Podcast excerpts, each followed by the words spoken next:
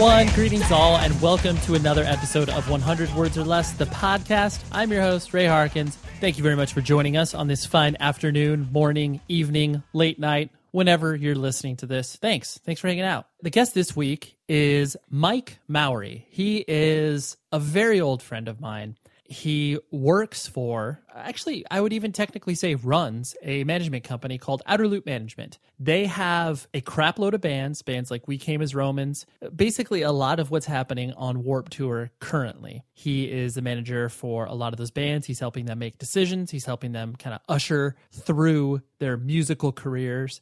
And uh, he also played in a hardcore band called Good Clean Fun. And he also put on shows in his living room for years with Steve Aoki, the megastar DJ. Basically, the dude is a renaissance man. He's intelligent, well put together. I respect him greatly, so I was very excited to have him on this show. More on him in a minute. Let's get some business stuff out of the way. Thanks again to the Native Sound who sponsored the show for the past month. Great record label. This this is a completely free ad, but that's just because I love them and I love what they're doing. So visit thenativesound.com and uh, yeah, you'll be able to uh, check out what they have going on over there. So do that. Propertyofzach.com, our media partners, love having them on board and continually supporting the show. The email newsletter, it's in full swing. We've got like at least four or 500 people signed up for this thing, and it's awesome. So thank you very much for showing an interest in that. Basically, what I do is every Monday, I'll send you the guest for the upcoming week. I'll give you a little recap on the previous week's show. It's just a way for me to stay in touch with you, a very committed listener. And I appreciate that. It's just another way for us to have dialogue. So go to the website, 100wordspodcast.com. And on the right side, just below the donate button, hint, hint, wink, wink, nudge, nudge, there is a box where you can type your email address. Super simple. Once a week, boom, you'll get some cool stuff. And I always recommend fun things that I've tripped across, whether it's music, movies, whatever. Just a little recommendation, as it were, because I know a lot of you like and look to the show for recommending you cool stuff. So that's what I'm doing for you. Got to mention some people who have left nice reviews on iTunes. We have Mr. Jitsis from Great Britain. He says, I thoroughly enjoy discovering new people, bands, and artists that I wasn't familiar with before. It's awesome. I love that. When when you listen to each episode, not only does it give me the satisfaction of knowing that you are marching through these shows with me, but the fact that hey, I don't know this band, I don't know this person in particular, but I'm still going to check it out. I love that. It's so cool. And then Jack Chapman, who basically just says, I really, really recommend this podcast. Thank you. I appreciate that. Again, what's up, United States? Where are you guys? Having a lot of love from like the UK. Let's step it up, United States. You know, we're the number one at everything, right? So why not jump onto the iTunes store and leave some reviews? Anyways, for those of you that subscribe to the magazine Alternative Press, I'm in it this month. Thank you very much to Scott Heisel, who uh, asked me a few questions in regards to five lessons learned in living this weird music lifestyle business thing that I've been doing for a very long period of time. So he asked me five questions or just give five recommendations, and I did. And thank you to him for that. So check it out. It's on newsstands for the next four weeks or so. And uh, yeah, it's always fun to see your picture in a magazine. It's like, oh, wow, that's cool. I'm also going to be going out, like right now, as this episode is probably streaming into your ear holes, I'm on my way to Riot Fest in Chicago. It's an amazing musical event. I personally have never been. This will, this will be my first time and uh, I'm excited. It's over three days in downtown Chicago. Basically, every band you've ever heard of. There's like at least 30% of the bands that are playing the festival have been on this show, which is awesome. Um, so yeah, I'm looking forward to it, hanging out with friends, hanging out with previous guests of the show. I'm going to let you in on something. So I've had this pipe dream for a long time to have Tony Brummel from Victory Records on this podcast. I'm not going to frame the podcast from a perspective of like this is going to be a hit piece and you know let's talk about all the lawsuits and all the bands that have been quote unquote screwed over because that is well traveled territory that has been documented across every single website. Previous employees of Victory Records have spoken out. It's all out there. Me personally, Victory Records was such a huge part of me getting into music that I am so interested in how Tony views the legacy of his label and the kind of character that he is portrayed as. And of course, there's probably some if not a lot of truth within the character that is portrayed to the general public. But I, I truly do believe that peeling away a few layers, he feels like he's probably just a hardcore kid that's saying for a hardcore band called Even Score. I just I don't know. I really want to sit down with him and have a honest conversation about, you know, how the label sits in his own head and, you know, where he's at now. And cuz he just doesn't do interviews. So, I I'm crossing my fingers that this will come through. I've been emailing with him. He's been responsive and it's it's great. So fingers crossed. That's just I'm just letting you a little secret. If it doesn't happen, I apologize, but I am trying my hardest. So, anyways, Mike Mowery, like I said, he is a renaissance man. He is very successful with the management company that he is a part of. It's it's awesome because as we will dive into in the interview, uh, a lot of these bands, many of you listeners would listen to them or already previously know them and be like, "Oh, that band's terrible." Like musically, they don't they don't do anything for me. Whereas they may not do something for Mike as well. I'm just putting words in his mouth. He didn't say this to me. He really views his role as obviously a mentor and a person that's helping a band, you know, kind of guide them through this this weird music industry stuff and make hopefully ethical decisions, make decisions that will increase the longevity of bands. And I, I, really respect what he is doing, regardless of if I personally like the bands that he's managing. Like, because that's irrelevant to me. It's like he's he's doing the right thing as far as I'm concerned. This gives you a lot of background into uh, you know how managing bands works and all the intricacies of that. And, uh, you know, a lot of you do look to this podcast for some sort of music industry advice. This is a perfect podcast for that. We'll, we'll go through it. So I'll talk to you after we have our conversation with Mike.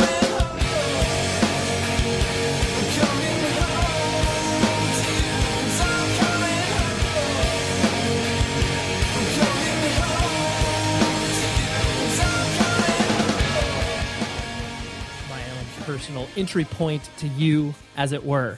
Correct me if I'm wrong, because I have no idea exactly when we met. But my if my memory serves me right, the first time that we met, I think, was either one of two places. One, we played a show together in a basement of a rich girl's house in New Jersey uh, with Good Clean Fun and Taken, and that was probably oh gosh, 2001, 2002, or we met way back in the day, and I think this is this probably was just in passing uh, when you were living in Santa Barbara doing shows at the Pickle Patch. Either one, whichever one makes for a better story at this point. There's well, neither of them are stories. When certain people, and I'm sure you experience this yourself, when certain people exist in your life for over like you know 10 years and someone were to put you on the spot to be like oh hey where'd you guys meet up you're like oh uh i don't know so, somewhere like if someone was like when did you meet chris logan from chokehold I'm sure you would have no idea where you'd actually met him. Right. Yeah. I'd have a general idea, but just like this, it's like we very well probably did meet in Santa Barbara, or at least we're in the same room. We can surely say that. You know, it's funny because even the good, clean, fun thing with Taken that you bring that up, I'm like, all right, I, I guess we met then. But what I think of is really when we started to, you know, kind of formulate, I guess, more of the business relationship and then start, yes. started to reflect on, oh, hey, part of the reason why doing business with each other is cool is we both come from the hardcore world. The, you, you actually hit a point I was going to bring up later, but now is as better time as any. Because, I mean, especially with what you've done over the past, whatever, you know, seven to eight years at Outerloop Management, where you are working with bands and artists and a lot of different people that come from so many walks of life that don't have a context for they have a context for a scene, but they don't have a context for uh, obviously the, the, the cloth that we were made from. Uh, is it interesting for you and kind of revelatory at certain moments to be like, oh wow, I gotta I gotta back this up because we're coming from two completely different worlds as far as our upbringings are concerned. A little bit, you know. In all honesty, sometimes I think it might be advantageous that. Mm-hmm. You know, I think that depending on what you're trying to do in the business, which is what I'm in at this point, I think that, you know, certain things from the hardcore world help and certain things from the hardcore world potentially hinder. Mm-hmm. Um, you know, and, and part of that is uh, you run into bands that don't ever have these perceived limits of what their expectations should be, which is great because that's what, you know, my role is and my goal is now with bands is if it's their goal, you know, let's make them as big as possible. And there's no like, oh, you've sold out or oh, you've eclipsed this certain threshold that, you know, the world that we came from was a very, you know, real limitation to certain bands. and mm-hmm. certain people, myself included. yeah. Know, I spent a lot of time, you know, dinking around thinking that the business shouldn't be the business. I cherish those moments. There's times that I wish that this wasn't the business, but you know, now I've moved on and it is the business. And so I've had to, you know, accept that there are certain things that go along with business. I'm just thankful that I get to do it with, you know, music and people that are passionate about what they do as opposed to computer software or something like that. That's a very good and interesting point because I think uh, what I've what I've watched you kind of go through and accomplish is the you know you evolve where it's like I think a lot of people you know that do come from the you know especially coming from the the quote unquote Santa Barbara scene where it was so rooted in the context of Ebullition Records and no barcodes and like you said selling out and that sort of stuff having been raised in that culture and then having to yeah like you said evolve to where it's like you know, you would never bat an eye at this point on a barcode on a record. Whereas, you know, 15 years ago, it'd be like, oh, yeah, that's right. Like, we're not supposed to like that. You've made the transition uh, to willingly go along with this as opposed to like oh whatever. I mean like you said i'm sure there are those there were those moments you kind of really wrestled with it. Can you remember those times where you were find yourself on the fence where it's like oh, i don't i don't know if the music business world is is meant for me well i'll say this. It makes it easier since there are no upc codes on and on a downloaded file you know? Yes true. True very true. Um crappy joke aside everything that i've done to where you find me now has been a gradual transition. So it's not not like I had to go from underground punk without barcodes is great to oh my god now everything has to have a barcode on it. You know there's a such gray transition in each step that i took you know from going from there to starting to tour to starting to tour in good clean fun to tour managing to managing to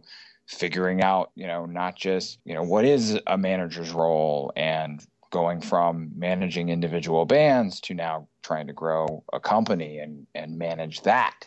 Like each step has required me to take further and further kind of progression or leaps.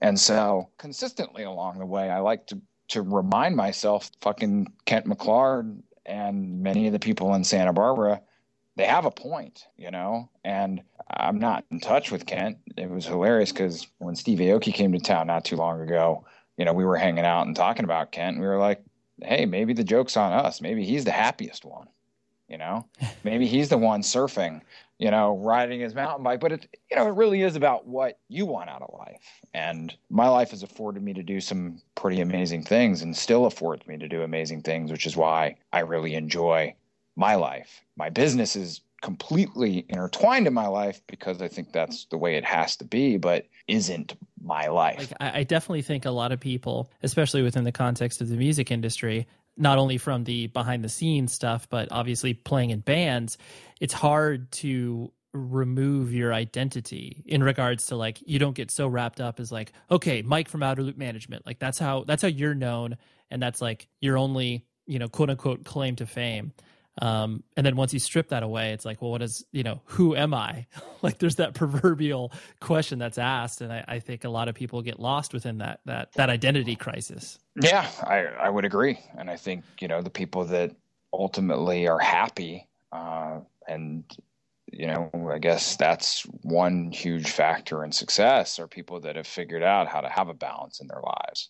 Um, that's, you know, that's what I've noticed. And, you know, it is tough. It's like part. I remember when you know Facebook first started, and I created a personal account and I created for outer loop management account. And it was, mm-hmm. you know, I really wanted to try to keep those separate. And what you realize is that's a complete pain in the ass. And there is a lot of overlap. There's plenty of times that I wish that somebody in the business didn't know that, you know, I was doing A, B, C, or D with, you know, my family or with whatever. But I think that's kind of like the normalization of what we expect out of mm-hmm. people nowadays is you know i sort of respect there's people in in our business there's people that do what i do that have no social media presence or no public social media presence and i'm kind of like intrigued by that because i realize that part of my social media presence allows people to think that i'm doing really cool shit and a lot of times i am doing really cool shit but there's times that i'm not doing cool shit that I, I surely that other people think I'm doing cool shit because I make it look that way. The digital the digital life that is presented, you know, no one is going to uh, dwell in their own misery and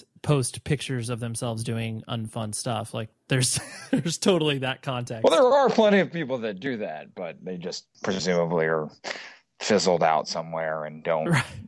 Well, I think part of that is you have to have you have to have a resilience to you to do what we do. You know, it isn't easy. You're sitting here at the end of the day, you know, when it's not really the end of the day, but it's the end of the office day, you know, running my hand through my hair because today's been a whirlwind, you know, and there's been amazing things that happened, and there's been some stuff that I never expected to have to deal with that has happened. And there's been some stuff that isn't great that's happened. And that happens all day, every day. That's amazing. But there are times that you just kind of want to be like, cool, I showed up at nine. I read a few emails. I made a few phone calls. I went to coffee with somebody. And then I went home and made dinner and called it a day. But, you know, there's a there's a trade off to everything and I'm starting to lose the point of exactly what I was. No, saying. no, no. No. That, that it's fine. Backing up, you, um, as you've mentioned before, you were, you know, an army brat. You were raised in in many different places. Where were you actually born, though? Uh, Kentucky, Fort Campbell, Kentucky, down near the Kentucky Tennessee border, and I lived there for six months before. I think we moved next to either North Carolina or Georgia, one of the military okay. bases. What'd your What'd your father actually do in the military? If if you were if you're at liberty to say. I mean, it's actually interesting, and you know, this podcast isn't about my dad and but so much of who my dad is what i've had to figure out is it's made me who i am and and it's made me realize for all of the faults that he has because he's a human there's so many things that are fantastic about him. You know the military is such an interesting thing and you know i come from a lineage of military people. My mom's father was you know a decorated soldier that was in you know world war ii korea and vietnam my dad's father was a decorated soldier who was in World War II, Korea, Vietnam. They Jeez. essentially they essentially met because their when they were in college, those parents were at the same military base and they were introduced to one another. Every single my mom ha, comes from a family of 5, my dad comes from a family of 6. Every single one of those people has had some stint either in the military or female side. Some of them have been in the military, but if they weren't, they've married somebody in the military. Mm-hmm. My older sister married somebody in the military. So I'm kind of the first to escape, if you will. That's a huge thing for you to take a step out and not be a part of that. Did that cause a divide within the family? You know what's amazing, and this is where I really, uh, looking back, what I completely appreciate about my dad is he supported us no matter whether he agreed with our choice or not. Now, in all honesty, I think he was on the fence about whether he wanted us to follow in his footsteps. I mean, he was a guy, you asked what he did. He was in the infantry, he was in Vietnam on the ground, being shot at, all of that stuff. Eventually, he transitioned into becoming a, an aviator, a helicopter pilot. Okay. You know, was in the first uh, Iraq war. Sort of interesting. My my sister sent my brother and I a text yesterday so when my dad was in the first Iraq War, there was a friendly fire incident. Um, you know, and there weren't there, there's not many of those, and they're really frowned upon. You know, mm-hmm. that's mm-hmm. you know our soldiers shooting our own soldiers. The guy who did it under the command of my dad. He was in charge of what's known as a brigade. It's a pretty big organization. And so ultimately, you know, my dad took the didn't take the blame for doing it, but this guy was under his command and he therefore took responsibility for what happened. Ultimately, it, it, was a pretty defining time in his career that ended up costing him, you know, a couple promotions. And I think it sort of soured his his taste. But you know, one of the things that he's indicated to me, and this is how I feel like I run my organization, is you know, look, I'm at the top. It's it's if somebody else does something, I'm not going to hang them out to dry. I'm going to took the responsibility. Correct. I'm not saying that that's completely gone from the music business, but uh, it's something that's really important, you know, to me. And so my sister was saying she's a nurse. She works at a hospital near a military base. Woman came in, gave birth, and her father was well, you know, they started talking about history, blah, blah, blah. And turns out this guy knew my dad. And the, the text that my sister conveyed was, you know, throughout all of that, your dad, you know, exemplified character beyond what that guy had seen anyone else do. And that's something that I really try to mimic in him.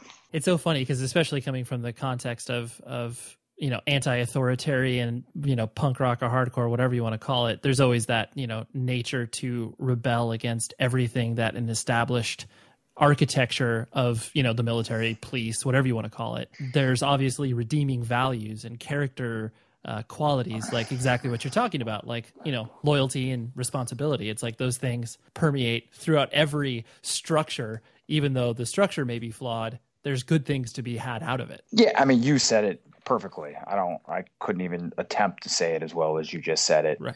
and yeah i mean i rebelled and it was interesting and it was an interesting time and i don't think that you know. When did you take a step out to like make that declaration that you weren't you know going to enlist in the military? Um well it wasn't necessarily like a you have you know a choice. It was more like i mean i had the opportunity my dad went to west point which is the military academy and i had the opportunity to go there and i chose not to go there you know? And uh i actually was on an rotc scholarship at college when I first started, and it, I was doing that to help pay for it. And eventually, I just I knew that it wasn't something that I wanted to do. It was something that I I don't know if stood against, but it wasn't something that you know I didn't want to follow those footsteps at that point and go into the military. And so that was a very defining moment in my life where I had to tell my dad, "Hey, this it really teaches you about." presuming how somebody's going to react because the reaction was actually much better than I had ever hoped for. It was, hey, look, you know, in all honesty, I don't know if the military is the best place for people. You know, it's a great thing. My dad believes that the military protects our country. You know that America is, uh, you know, not not. Again, this doesn't need to be so much about my dad, but uh, it was eye opening to me, and it's been such a integral part of the foundation of my relationship with him is that he said, I'm not always going to agree with what you choose, but I'm going to support you. And that's honestly from a generational perspective, that's not common. Correct. Like, or if it is, if that does exist, that takes like a, you know, a father 20 years to come to that point of like yeah. okay well whatever. I guess like like now your your dad may be coming around like i guess mike's doing okay you know? Like well definitely takes... i mean you know he's helped me you know uh, with leadership things within my organization you know because again the military you know teaches you leadership. I'm here trying to manage you know a staff of 10 plus people. I mean this is a guy who in a brigade is in charge of however many that is you know a 1000 mm-hmm. let's say. I mean it's I haven't had any formal training in that regard. It's sort of been learn as you go. I mean, that's the ultimate irony of a bunch of us, you know, punk dudes that ended up where we ended up. You don't have the training. You ne- you don't necessarily have the the skill set or have the the knowledge base to do what we do. You figure it the f out. You don't go to school for it. You just you you learn by doing and failing, then putting it together because you've failed so many times before. Not sure if that's the best way to do it necessarily. yeah. no. In in hindsight, may, right. maybe I would have wanted a little bit more formal training or whatever. yeah, maybe maybe I should have taken some of these classes. You know, after you became introduced to you know punk and hardcore, and that started to kind of you know really seep through your life. Um, did you have a path that you wanted to go on in regards to you know you obviously said okay you know West Point in the military isn't my thing. What what were, what was your sight set on as far as what you felt like you wanted to do? You know, it was so unclear. I mean, the only family members that we had that weren't military people were engineers and I was good at math and I was good at science so I decided I'd become an engineer and you know, two years into engineering school, I'm getting straight A's, but I'm miserable because I couldn't see where I wanted to be. And part of that was the energy of punk and hardcore and this exploration of a world, you know, a livelihood with meaning and a culture with meaning and, you know, an introduction to all of these radical ideals. And so I kind of peeled away from that and quit going to college, dropped out, I guess, is the term that people use, and uh, wasn't sure. yes. if, wasn't sure if I was going to go back. I was in Atlanta. I was at Georgia Tech, um, and I decided uh, I took a trip to California for the very first time. well, very first time as an adult. Uh, mm-hmm. We drove. We we went there once when through my dad's military career, we ended up in Washington State. There's a base there called Fort Lewis, and there's one trip where you know, it's often rainy up there. And my dad decided that one weekend we'd drive south until we found the sun. And I don't know exactly where we got, but we were in Northern California. We hadn't found the sun yet. And he had to be back at work within, you know, however many hours it was going to take to drive back. So we drove right. back with it, without finding the sun. That had been my one previous trip to California. So I went to California, you know, through my connections with punk and hardcore and the Santa Barbara scene. Went out there, uh, fell in love with it obviously because what's not to fall in love with with you know california with yeah. california when you're you know when you've lived in all these other you know kind of weird military based places and i decided i'd move there and once i Isla Vista in particular is much different than the school year. You know, the summer, everybody's kind of goofing off. Maybe they're working part time, what have you. And during the year, probably not working part time. You know, people are going to, to school. And when I got there and I was working a nine to five and I was watching all these people that are going to class a couple hours a day, if even, and, you know, it just seemed like they were having a better life. And I was like, whoa, whoa, whoa. I didn't move to California to just, you know, work at Kinko's yeah, this right. this this ain't happening. And so figured out how I could transfer in to find a degree, you know, all of my credits to find a degree that I thought fit some of my ideals, but also would get me out of school the quickest because I didn't want to stay in. Uh, excuse me, I didn't want to incur a ton of debt. Sure, I, want, I wanted to get out. You know, get your and, business done, move on. Yeah, so I got an environmental science degree, and actually thought I was going to become an environmental scientist. Um, okay, and something that I I, I look back at that time because the only reason I was spending time in Santa Barbara is because I was dating a girl that lived up there. That year and a half that I was going, basically every other weekend I was up there, and then once I you know tripped on the pickle patch because she was you know she was staying at like the freshman dorms, and then she stayed like honestly right down the street from the pickle patch. I know it's probably difficult to uh, you know encapsulate, but you know in your own words, like describe the pickle patch because it was such a uh, it's rare to see those things exist now um, just because there's obviously either less bands that are concerned about sort of the house show scene, um, or it's just difficult to find spots that that can last for a long time. So, describe the pickle patch to me, Mike. I mean, it was a a square living room that was able to fit, you know, bands and anywhere from, you know, 10 to 75 people depending on how big or small the people were um, mm. to stuff in there. But it was, I mean, it's insane. It was just, it is. It's such a rare thing if you look back on it. Um, but it was, it was a space that we lived upstairs, and downstairs was a living room, and we'd gladly move the furniture out. Thank God. And you know, California it rarely rains, and we'd bring the touring bands in, no matter how big or how small. Whoever showed up would pay the the small door price, and all of that money would go to the bands, and you know they'd be on their merry way with anywhere from five to you know five hundred bucks, usually on the lower side.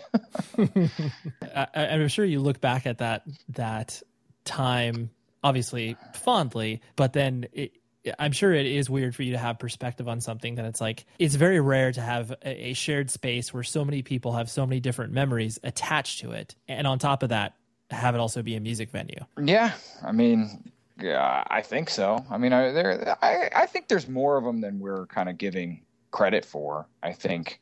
I, I do think that there are a lot of those spaces in that time, and there very well may be some in this time that we're just not aware of because I'm surely not in touch uh, with with that world so much. But yeah, I mean, I look back on it incredibly fondly. That was the that was the inception of your uh, of Fight Records as well, because you were doing that. Did you start doing that when you were in Santa Barbara, or was that did that predate going to Santa Barbara? Uh, it sort of was very much at the same time. I mean, the first couple bands that I released, or the very first release, was an Atlanta band because that's where I was based. And then once I decided to move to California, the second release was a Santa Barbara band.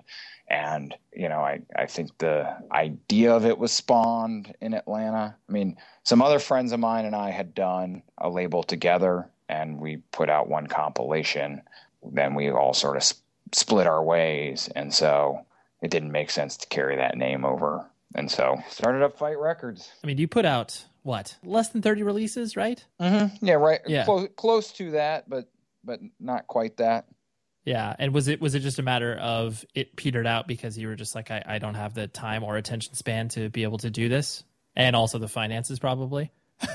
a little bit of it, you know. There's a number of factors, and one, you know, one large factor. Uh, you know, I moved to DC um, when Issa was starting Good Clean Fun, or really turning it into like a touring um, operation, and I was trying to get out of Santa Barbara. I it had worn its welcome. I'd finished school and stayed a couple more years to do pickle patch stuff and work and search for our environmental jobs and do a little bit of touring here and there. But you know, it it was obvious that Isla Vista in particular was a, a spot that really is for college kids. Um, so I was looking for you know a way to move on and ended up in DC and you know in the ever uh, ever interesting life of a of a guy trying to spend as little money possible but do as many things as possible. I stored a ton of my records in, you know, the basement of a recording studio that some friends had just taken over. And at some point while we were on tour,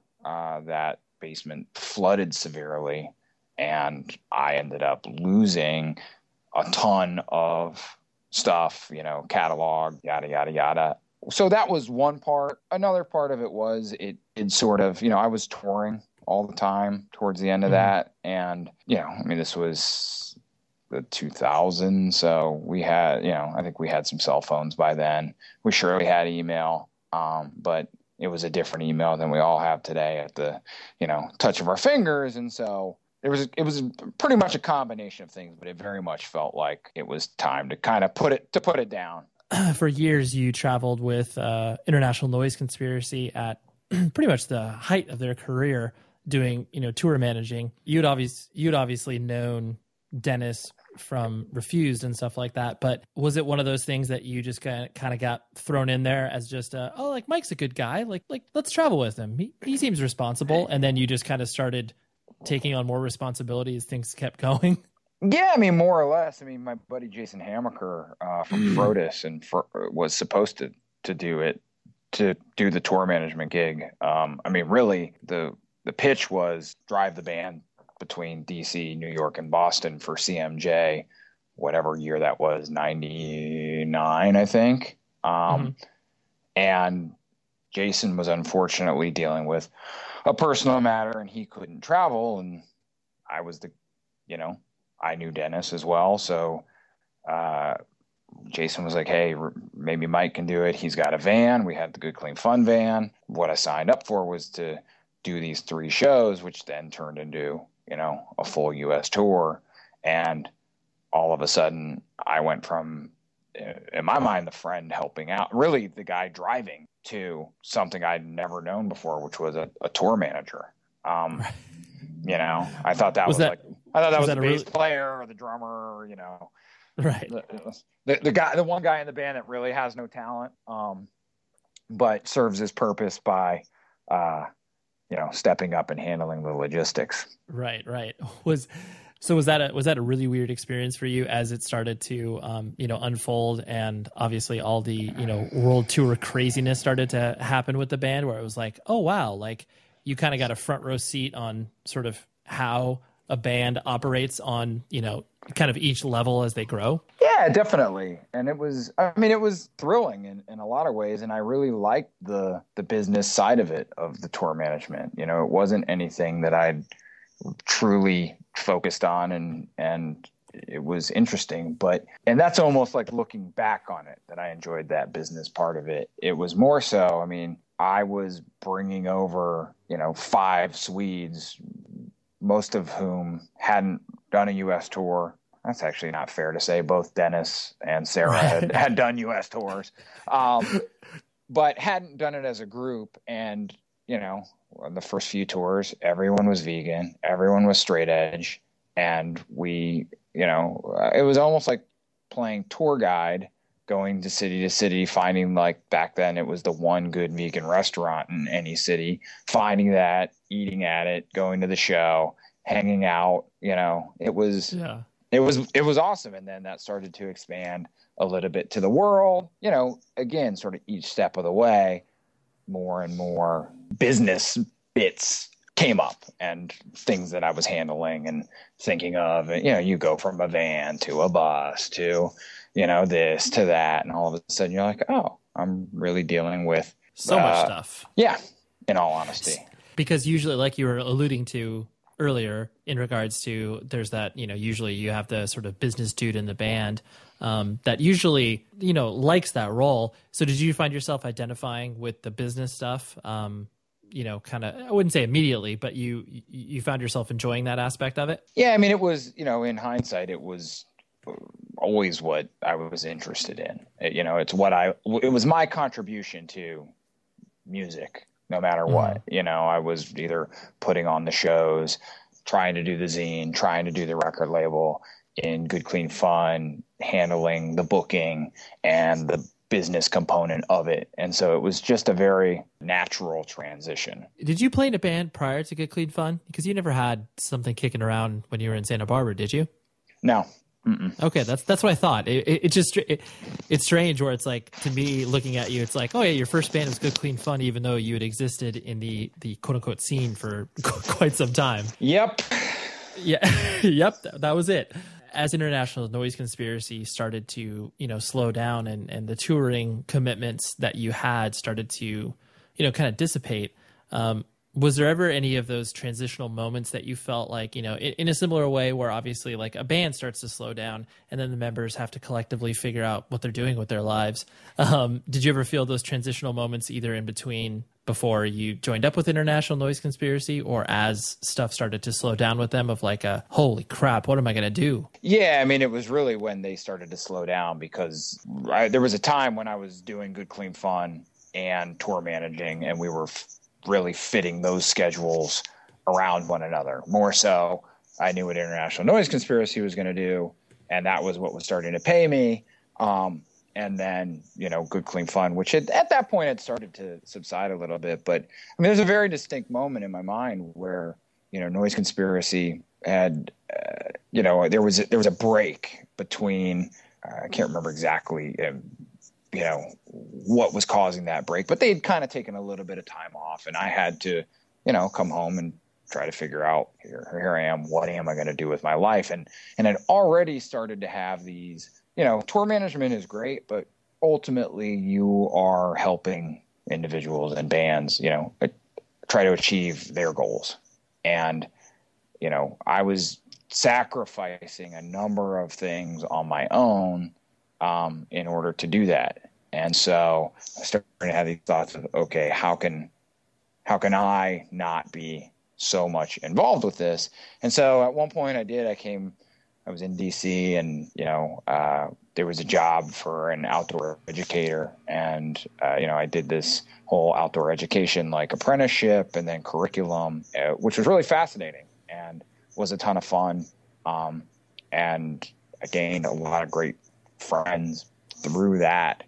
But ultimately, Noise Conspiracy got signed to American uh, mm. and made a record with Rick Rubin, and here I am sitting here like, okay, this job is cool and all, but here's this band that really has the shot to explode or sign to you know this major label. I'm the guy that's been there for five years hoofing it with them sleeping on floors you know sharing hotel beds waking up you know super early for european festival flights all of the grind if you will.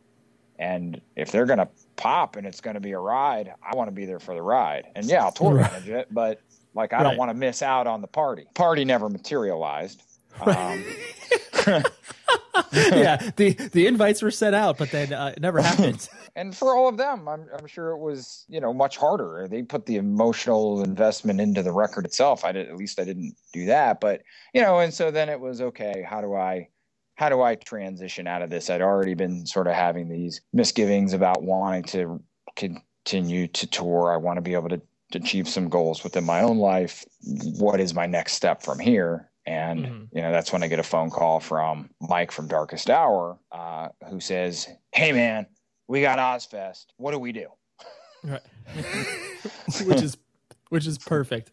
I mean, it's pretty perfect. Every, you know, it, it's funny to look back on that time and you know think like, wow, there was underground bands. I guess had managers. I mean, I, I don't know. I'd have to look back. You know, who managed Pennywise or who managed these punk bands back in the day. But this situation of hardcore guys playing metal that transitioning into melodic metalcore created a lot of careers for people. I know it's it's really interesting you mentioned that whole management thing because it definitely I distinctly remember the the feeling of bands in the late I mean when when Taken existed in the late 90s early 2000s the feeling was that like oh dude you don't need a manager I just remember it's like certain band you know a band like Atreyu from here in Southern California when they were working with Tim Smith and it was one of those things where it was like it was such a foreign idea. And so like even, you know, moving on a few years from that, the idea of like a band like Darkest Hour needing management kind of being like, I guess I guess that makes sense. Sure, I'll do it.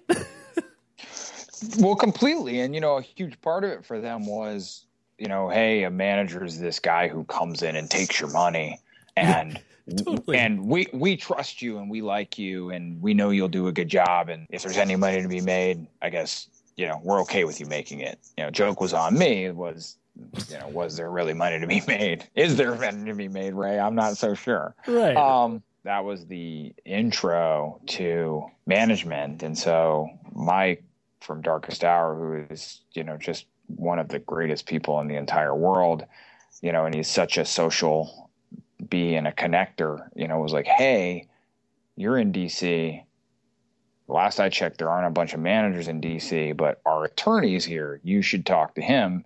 And so, you know, I was like, yeah, I, I mean, I know a little bit about management, but uh, let me go talk to this guy. And so he had just helped a bunch of bands do record deals.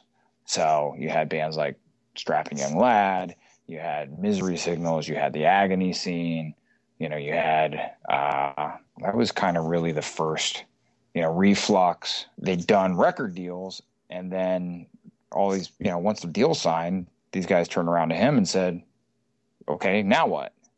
And so we had a discussion, and I was like, "Okay, you know, here's somebody that knows way more about these contracts than I know. Who knows, you know, has got contacts that I don't have. I got the street smarts. I mean, literally from touring, and we said, "Hey, let's, you know, let's manage these bands." That's really how it started. It's true that notion of of okay where do we go from here? Because it, was it wasn't common like it's it's common now for bands that have three songs up on a Bandcamp to have a manager. And like mm-hmm. you know and that idea is still i mean it, you know you you chuckle and i chuckle at it and it's like it, it's funny because you're just like well you don't need a manager. It's like calm calm down. But then yeah when bands execute deals like that at that weird time of like oh i we got the deal on our own, but then where do we go from here? And it's like that's a perfect solution that you guys were presenting where it's like, oh yeah, we can help you, you know, after this deal is done. Just talk to talk to Mike and we'll we'll see you through this. And so that was, you know, that was the infancy of it. And there was one other guy, uh, Derek, who's still with me today, who he and and Jeff, Jeff's the attorney, you know, he and Jeff had known each other for sort of the same reason. Derek was helping out a band from the area. He knew Jeff and knew that Jeff had legal legal experience and they had connected and so, you know, the three of us decided, all right, hey, let's let's form a company. Um, you know, Jeff had some real business experience, uh, more so than really Derek or I. Um, and that was it. Yeah, and then that's and it takes you to here. You hit on a notion earlier that I want to talk about again was the the balance between obviously life and work when your life is your work and it, it all kind of you know your friends are directly related to everything that you do um, and knowing that you know you you yourself you know have a wife you're you know you're you're creating a family and all that sort of stuff. And then on that same notion you you know you're being a boss now or you are obviously um, you know supervising people. And you know no one when they're 22 years old is like, dude, I can't wait to be a boss. I can't wait to tell people like what to do. So it's kind of a two part question, but the the idea of you know the balance that you try to create, like you know, do you have to draw these definitive lines in the sand of like, all right, dude, like man, I have to check out during these these times. Like the weekend is, you know, Saturday is my sanctuary. As long as you know a band isn't breaking down, like please don't call me or whatever. Um, what sort of methods have you used personally to kind of navigate that, especially now? Like I said, that you are, you know, trying to plant the roots, so to speak. Oh, I'm terrible at it, and you know, the only way that I've been able to do it is to try my hardest to hire people to help me deal with the the minutia of you know working with bands which is incredibly important and it's super important to the bands and it's super important to us but uh, i've done a lot of that in my time and, and want to have a different relationship with the bands as well as you know my life. Uh, it's it's hilarious that you ask that because i often find myself working on the weekends. It's not the same thing. It's not the day to day. It's not, okay, I'm going to call this guy and follow up with things. But I find when I'm taken out of that, able to be most creative. And so, you know, when my mind is free on the weekend, and if I think of an idea, I'm the one emailing it around. Now, there's not the expectation that somebody responds to me, but, you know, we do very much live in this day and age of, if it's on your mind, you send it out, whether that be a tweet, you know, or right. or an email. And so I'm actually relatively bad at at that in some ways myself. But you know, there there has to be a balance. People do need to, to recharge and refresh. And you know, I used to just go go go go go go go, and I still do that a lot. But I have found that I I have to take time away, you know, from it. And the the, tricks I've used is turn my phone off, you know, which I, at least one week a year I will now gladly go somewhere with my phone off. You can reach the people who work with me, and that's not. Uh, and I'm confident that the people who work with me can handle any problem that comes up within a week. We're not planning your career in that week. We're not, you know, doing A, B, C, or D that is super important to a band, handling the issues that may arise. And, you know, I got a lot of talented people here that can handle issues probably better than I can. Sure, um, sure. And so, do you find that you're, um, you know, how long have you been married now? Uh, geez, Ray, that's a hard no. Uh, four, four, four years. years as as of July. Yeah. Okay, yeah, yeah. So did you find yourself that when you have another person being like, "Yo, knock it off," like not in a nagging sense of the way, but just in a, "Hey, like I'm here to help your mental health." Like, do you yeah, find that's helped? I mean, a little bit. I think my wife sees how passionate I am and sees how driven I am, and I'm hoping that's one of the things that made me attractive to her was that I do have a, a very strong drive and a very you know strong will to to achieve and succeed. I mean, you know, there is that notion, and, and this is one thing that she does a good job of reminding me of is just because you're busy doesn't mean that you're being effective. It doesn't mean that you're, you know, accomplishing things. Just because you're on your phone doesn't, you know, and so try to pick the quality times to be on. Yeah, I mean, again, that's something that I sort of struggle with uh, from time to time, but surely try to implement those things and find ways to carve out time to you know to spend time whether it's with her whether it's with good friends whether it's um, you know whomever. But on the flip side of that and this kind of goes back to something that we were talking about earlier it's like the life that i've created you know part of the constant accessibility or need to be accessible but also having the technology to be accessible allows me to have a lot of freedom even if you know that freedom comes with a small leash attached to it. I can, you know, travel more. Presumably, somebody could have 30 years ago or 20 years ago because they're missing valuable phone calls and you know methods of communication. I've got the majority of it in the palm of my hand, and whether I'm doing that a hike in uh, you know Vancouver or my office in DC does it really matter? The last thing I want to hit on was you you accomplished something that I I really you know not only look up to myself but really strive to not be shut off to certain things that are happening you know obviously of the moment from a, a music scene so to speak where it's like you know you look at a band like um, like we came as Romans and are, who are massively successful are legitimate human beings um, and you know they're doing something that you know whatever 10 to 15 years ago you probably wouldn't identify with on a musical level. Remove uh, remove everything else.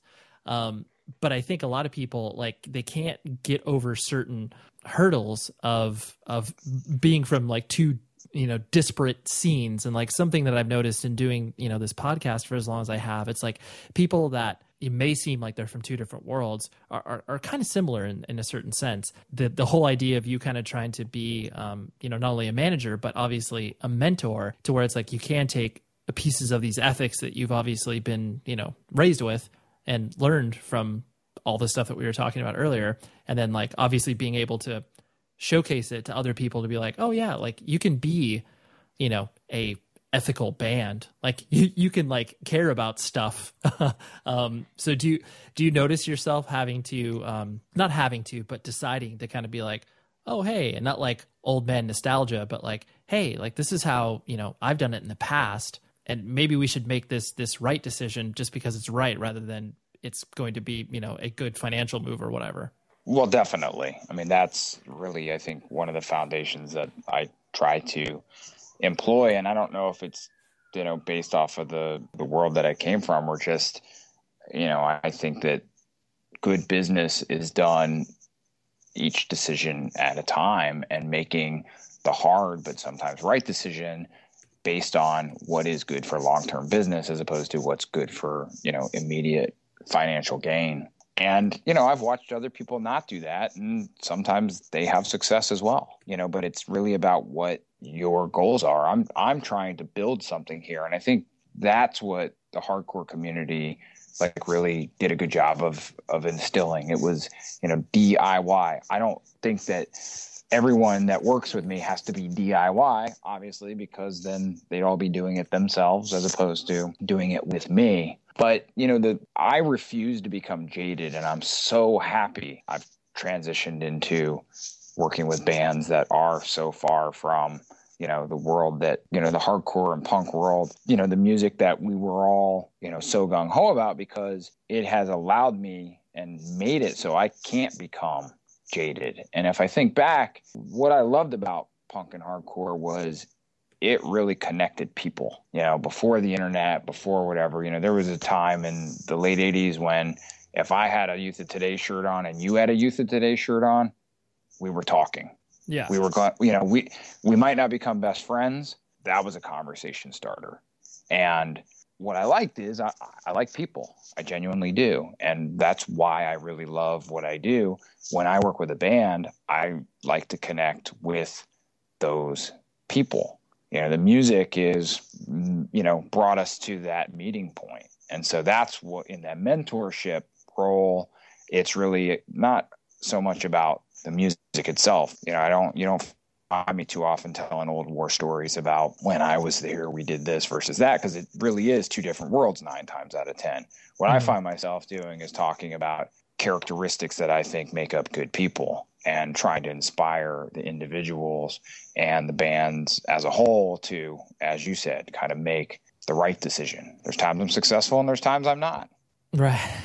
yeah, no, no, for sure. I mean, I, I, think that's a really, really potent way of looking at something like that. It's like it's really easy, even if you are still so connected to the music industry. It's easy, like you said, to become jaded and to be, you know, care about only what you were brought up with or whatever. Or on the flip side, if you are completely disingenuous to yourself and are just like, oh, let me like take care of these bands because they'll make money for me for like two years and then that's kind of it. Because I, I you see you kind of see right through that from a music industry perspective where it's like, oh yeah, clearly the only reason they're working with this band is because um, you know they they have dollar signs attached to them immediately. I understand the point you're making, but I don't think that that is. I think there's a gray area there because I surely seek opportunities at this point to work with artists that I think can generate money. I run oh, a yeah. business. It doesn't mean that that's the only involvement that you want to have. And part of it is my goal is to be in business with good people. And whether it's the bands themselves, I mean, there's the whole other layer of all of the, as you say, behind the scenes people. And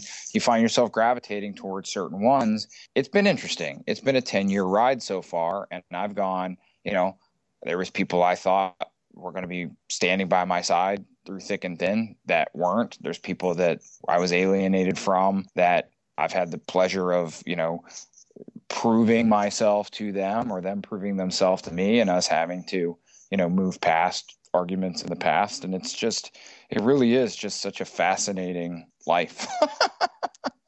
it definitely is is is interesting especially to see people that you know there's there's a difference between you know a, a, job and obviously a career. And i think it's like the people that filter in and out of the music industry. It's like yeah it's just a job because it looks cool. It's like oh yeah all this stuff looks cool. But then when you know the rubber hits the road it's like oh this actually is hard. Like this takes actual skill and work. Yeah. And that's you know i mean i think that more and more so it it is it's it's hard it's a challenge. It's probably one of the hardest things i've ever done and sometimes you do. You wake up in the middle of the night or you're dealing with something hard and you're like why have i chosen this? Why do i continue to do this? And then you get inspired by you know something. I, I make it a point to go see the bands that i work with live and go connect with them and watch them play because whether they're playing you know the music i love or not i am inspired by that. A good performance makes me excited and makes me want to figure out how that particular band can be shared with more people.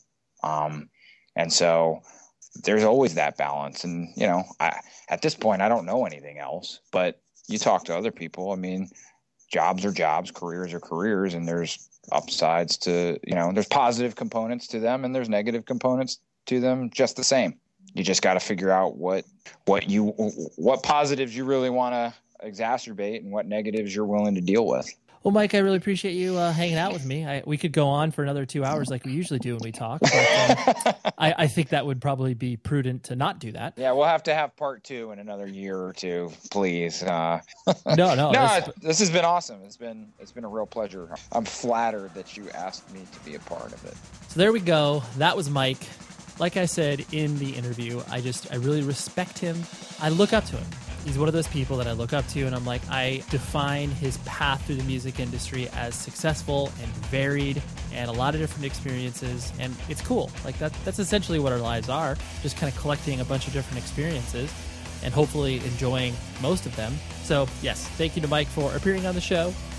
Tom Richfield, our best buddy and producer of the show, he did it this time. He's doing it forever. He's cited the show for the rest of his life. I hope he knows that. Visit the website, 100wordspodcast.com. Visit propertyofzack.com. And the guest next week, oh, I am super, super excited to bring this one to you. Honestly, terrified of doing this interview. And not terrified that this person is intimidating, but terrified because, man, he's just, he's a pro. So his name is Dan Carlin. He hosts a podcast called Hardcore History and Common Sense. This dude is so smart when it comes to history. He's doing four hour shows on Genghis Khan, like stuff that is so ingrained in our brains from history classes. He's able to describe the context in which these these historical figures have been living and just it's so damn good. So I heard him talk about punk at some point, and I was like, "This guy, I think he's he's on our level. I think he's part of part of our club, so to speak." So I asked him, and he was more than excited to talk about music. So it was awesome. So I'm bringing you that conversation next week. Like I said, I'm really excited, and I hope that even if you are not aware of his podcast, you will love to hear about the late 70s, early 80s punk scene from his eyes. Super interesting to talk to a person who, generationally speaking, is from a different era of the style of music. So, anyways, all that aside, thank you for hanging out. And until next week, be safe, everybody.